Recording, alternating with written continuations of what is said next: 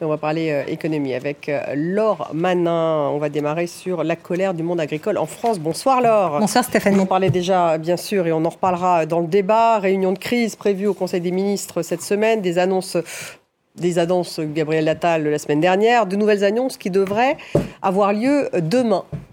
Il y a encore quand même un certain nombre de points euh, qui bloquent, avec euh, notamment cette concurrence déloyale montrée du doigt euh, de manière répétée par les agriculteurs français qui s'estiment victimes en France de normes plus, plus restrictives que les voisins européens, avec des produits qui se retrouvent sur les étals côte à côte sans explication particulière et les consommateurs qui ne font pas de différence.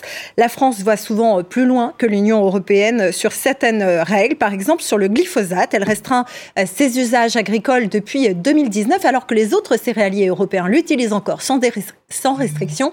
On écoute sur ce sujet José Pérez, co-président de la coordination rurale du Lot-et-Garonne. Il faut que l'État comprenne qu'on n'en peut plus. Les agriculteurs n'en peuvent plus. On est à bout, on est sec en trésorerie, on n'a pas d'argent pour repartir. Euh, voilà, on a trop de normes environnementales. À un moment donné, ça suffit. Je ne vois pas pourquoi ailleurs en Europe, ils ont, d'autres normes que nous. Et nous, en France, on veut être plus blanc que blanc. Toujours, on veut montrer l'exemple. Mais les agriculteurs français en ont marre de montrer l'exemple. On a, on, a la, on a la plus belle agriculture et l'agriculture la plus propre du monde.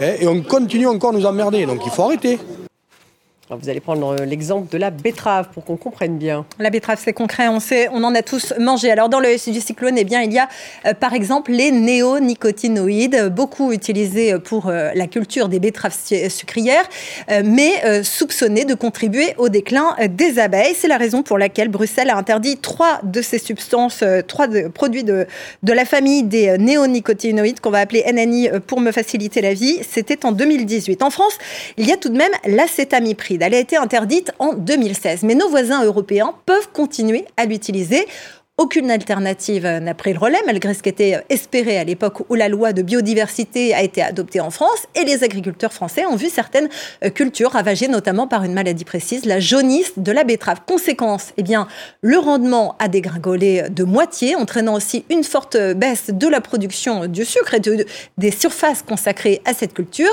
Selon le syndicat euh, CGB, cinq usines au moins ont fermé en cinq ans. Et pour chaque usine, eh bien, Alexis euh, H, le président de la, C de la CGB pardon, euh, parle d'une perte de, je cite, 1600 à 900 000 tonnes de sucre français. Ce sucre français manquant, eh bien, il est importé dorénavant euh, d'Allemagne, par exemple, mais aussi euh, d'Ukraine, depuis que Bruxelles a assoupli les droits de douane pour Kiev et depuis depuis l'invasion à grande échelle de l'Ukraine par la Russie.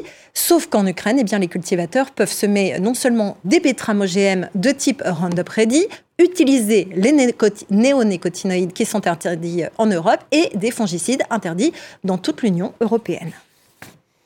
Le monde de l'élevage est particulièrement sous pression. Oui, c'est le cas euh, pour euh, l'élevage bovin et l'élevage porcin. En France, les élevages ne doivent pas dépasser un certain nombre de bêtes, au-delà euh, duquel ces élevages sont considérés comme industriels et font l'objet de procédures d'autorisation assez lourdes avec études d'impact, enquête publique. Le cadre de cette réglementation est bien européen, mais il est encore plus strict en France que pour les voisins. Par exemple, pour l'élevage porcin, le seuil français est inférieur à celui de l'Union européenne, 2000 porcs maximum contre 3000 autorisés. Ailleurs, en Chine, on parle de superproduction comptant comptant des dizaines, voire des centaines de milliers de têtes par élevage.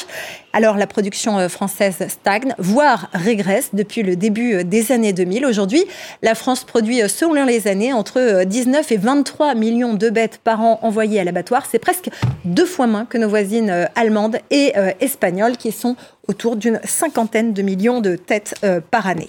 Et puis au-delà de la concurrence européenne, il y a aussi le problème du, des traités de libre-échange, hein, comme le Mercosur. Absolument, et c'est toujours en lien avec cette concurrence déloyale qui est dénoncée par le monde agricole.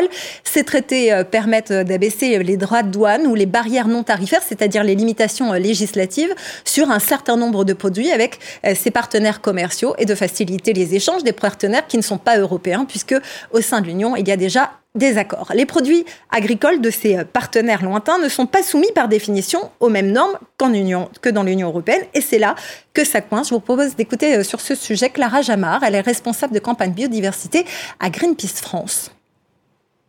Dans les dernières années, il faut savoir que depuis qu'Emmanuel Macron est arrivé au pouvoir, il y a une grosse dizaine d'accords de libre-échange ou d'accords de partenariat économique qui sont entrés en vigueur, qui ont été ratifiés ou qui sont sur le point de l'être. Et c'est inacceptable parce que dans ces accords de libre-échange, on traite en fait les produits agricoles comme n'importe quelle marchandise. Ça met en concurrence les agriculteurs du monde, ça nuit aux revenus des agriculteurs en France, mais aussi dans les pays du Sud. Et c'est la première mesure à prendre, vraiment ce moratoire sur tous les accords de libre-échange euh, pour permettre aux agriculteurs de vivre dignement euh, de leur métier. Alors ces accords profitent-ils au monde agricole français? Eh bien ça dépend Stéphanie. Euh, le bilan est contrasté.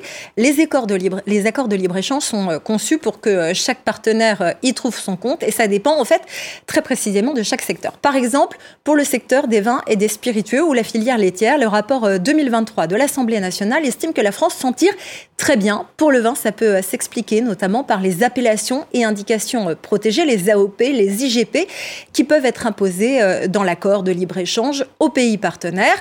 Ça protège donc forcément la production euh, locale. Et puis le, ministre du Commerce extérieur de l'époque, euh, Olivier euh, Becht, estime que le CETA, par exemple, le l'accord de libre-échange avec le Canada a permis d'augmenter de 30% les exportations de vin vers le Canada pour le bœuf. Le rapport conclut que la France exporte trois fois plus de bœuf français qu'elle n'importe de bœuf euh, canadien. C'est donc positif. Mais un rapport 2021 de l'Institut euh, France Agrimaire souligne que les exportations de volailles vers des pays tiers se dégradent fortement. Idem pour les fruits et légumes tempérés, donc ceux qui sont euh, cultivés sur le sol français, dont le solde se dégrade également.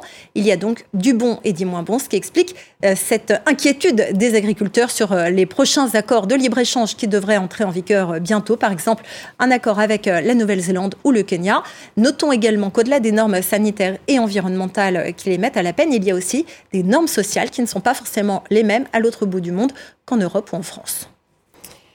Et on jette un œil au marché avec une clôture dans, plutôt mitigée sur les marchés européens. Mitigée avec une petite tendance euh, au vert. Euh, les investisseurs anticipent une série euh, de résultats cette semaine, et des données et des annonces de banques centrales qui devraient avoir lieu tout au long de la semaine. Le CAC est dans le vert à l'équilibre, plus 0,09, moins 0,12 pour le DAX à Francfort, moins 0,03 pour le FTSE à Londres. Et puis du côté de Wall Street, c'est la même tendance à l'hésitation, on va dire, avec des actions qui évoluent peu, des traders qui attendent encore des résultats, des grandes entreprises technologiques. Et puis la décision de la réunion de la Fed cette semaine, le Dow est à plus 0,04, plus 0,18 pour le S&P, plus 0,42 pour le Nasdaq. Merci Laure, c'est tout pour l'écho.